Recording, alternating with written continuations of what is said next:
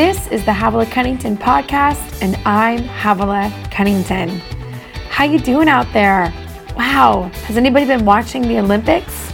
I'm loving the Olympics, but I'm not one of those that sit and watch every single one. I just like it to play and it, throughout my house. And then as I'm doing things, I'll watch, I'll like look at my screen and watch somebody do something that I think I could never do, and that's incredible and then I keep going. And I, I, I just love watching those kind of obscure um, sports where you think, I didn't even know this was an Olympic sport.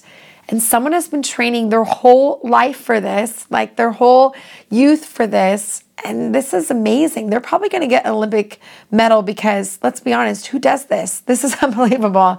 And I just love it. I love the opening ceremonies. I love watching different ones stand on the platform and get gold or silver or bronze and they, they weep. And I think it's so moving. I think I sit and I watch their faces. I love it when the camera scans over to their families and they're emotional yeah, it makes me want to get emotional now because it's such a beautiful, beautiful picture of what it looks like to work hard for something, to persevere, to battle, and to win. And I think all of us love that story because I think it's in the DNA of each of us, this part of us that says, there must be more than just surviving, than just living, than just day to day, bill by bill, you know, alarm clock by alarm clock. There must be more than that.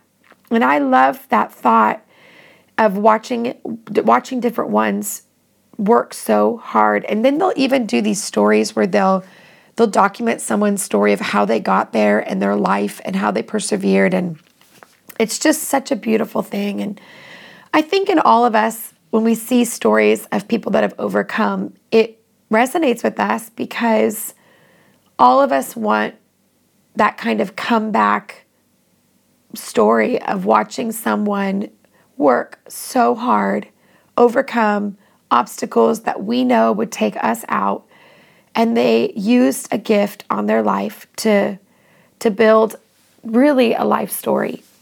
And I want us to understand that it's not just an Olympic thing, it's not just a high achiever, it's really in your DNA in your spiritual DNA from the beginning, God put within you a desire to thrive, a desire to achieve, a desire to, to look at what you've done and know that it's good.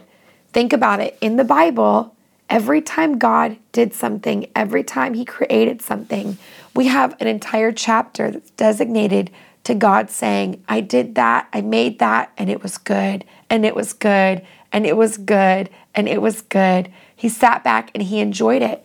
I think all of us want that part of our lives to look back and say, you know what? I did marriage and it was good. I created these kids and it was good. I created this dream and I don't mean that we we have everything our hands obviously the grace of God wraps its arms around what we do, but we did what we needed to do and and did what we could do. And God did the rest, but wow, it was good. You see, I think there's this lie that happens in our world that says uh, that things turn out poorly, that you're going to be disappointed, that at the end of the day, what you've what you're achieving, you know, all 50% of marriages fail. Most kids try drugs and, you know, and a big portion of them never get off them. And, you know, well, you know, this is how you're going to end up. Most people get replaced and, you know, your glory days are behind you. And there's this narrative of our world that continues to say that we somehow everything that's coming before us is going to slip out of our fingers and we're going to miss the glory. We're going to miss the moment. And I want you to know that that is not a biblical and theological and even a heavenly thought. It's not what God is thinking. In fact, God is looking at your life and He is saying, the best is yet to come. The best is yet to come. The reason we persevere is not because we think, well, it's this one moment, but the reason we persevere is because we have the best coming our way. Can I just break this down for you a little bit? Listen, we we will win. Everything that's in front of us is we're going to win. Eternity is ours. Eternity, heaven, is the most beautiful and glorious place of God. Someone said it well heaven is within God. And I love that thought. But the truth is, the Bible says that when we when we enter into eternity, there is no more pain, there is no more heartache. Everything is washed away. We experience the best, most incredible, most really uh, hard to fathom place, environment, a place that we were made for, a place that we are no longer strangers. We're no longer wandering, the Bible says, but we are in a place of complete and utter belonging and worthiness and everything we were created, everything that we feel, that longing for home, we are home. And the Bible says that we are absent from the body, absent from the world, we are present with God. And let me tell you something that is a place of complete and utter fulfillment and joy. And we don't have to be afraid. In fact, the only pain and death that is experienced are those that are left behind. And we know that to be true. But those that have left us and are now in eternity and in heaven, guess what? They are having the time of their life. They are not they are not concerned. They know that this is where they're meant to be and they're at peace. And we will all be there very shortly. The Bible says it's within a whisper, it's in a moment we will be with them as well. But we, this is a very short period of time in our lives. But I think it's different when we begin to realize that the best is yet to come, that there is no loss, that we will gain eternity, and that is set for us. We can live a life of fulfillment and purpose because, well, our eternity is set the best is yet to come. There's something about knowing uh, that persevering will be worth it.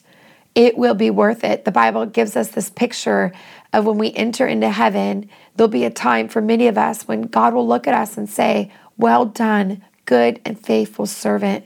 Now come into my reward. Come in and be rewarded for what you have done. I want you to know it is going to be worth it. There's this song that we sung there's actually two songs I can think about, but years ago there was a song that I remember hearing that for the first time and it brought tears to my eyes. I think it was a Rita Springer song, and she began to sing, It's gonna be worth it. It's gonna be worth it. It's gonna be worth it all. It was kind of the first time I had ever thought about that that. And I remember singing that song with tears streaming down my face. It's gonna be worth it. And then there's another song that we we started singing and and I'm not sure who wrote it. I probably should know it. But the but the concept is oh no, you never you never let go and you you're never to let me down. And actually, I think I mixed the two songs up, but the song I'm actually thinking of is um, You're Never Gonna Let Me Down. And we begin singing that phrase over and over in our churches. Everywhere I travel, um, even in the different nations that I get to go to, the, we're all singing that. You're never going to let me down. You're never going to let me down. That is, that's really the heart of heaven for us. And there is something within us the enemy loves to, to whisper, He's going to let you down. What you're believing for isn't going to happen. It's just a lie. It's not, it's not going to be as good as you think it could be. And I want you to know you just shake that off and you say, No, that is not, that's not the sound of heaven. That's not the sound of my father. That's not the sound of what I'm going. He is never going to let us down. He's never going to let us down, and it's going to be worth it. So when you look at those gold medalists and you watch those people get up there and they've achieved and they're standing there and they're being rewarded, guess what? That's your future. That is what's in front of you. One day you will stand and God will reward you and He will put that gold medal on you and He will say, Well done, good and faithful servant. Well done, good and faithful athlete. You persevered well and look what you've done. And then I believe we'll be greeted by those that we touched our their life. We'll be greeted. We will look around and we will know that we had a we had a, a part to play in the story of God and we played that part well and it was worth it. So today, wherever you are, no matter what you are doing, whether you're putting the dishes in the dishwasher or you're going for a good run or maybe you're dealing with a hard situation, I want you to know He's never going to let you down. It's going to be worth it. Keep persevering, keep pressing in, keep fighting the good fight of faith because it will be worth it.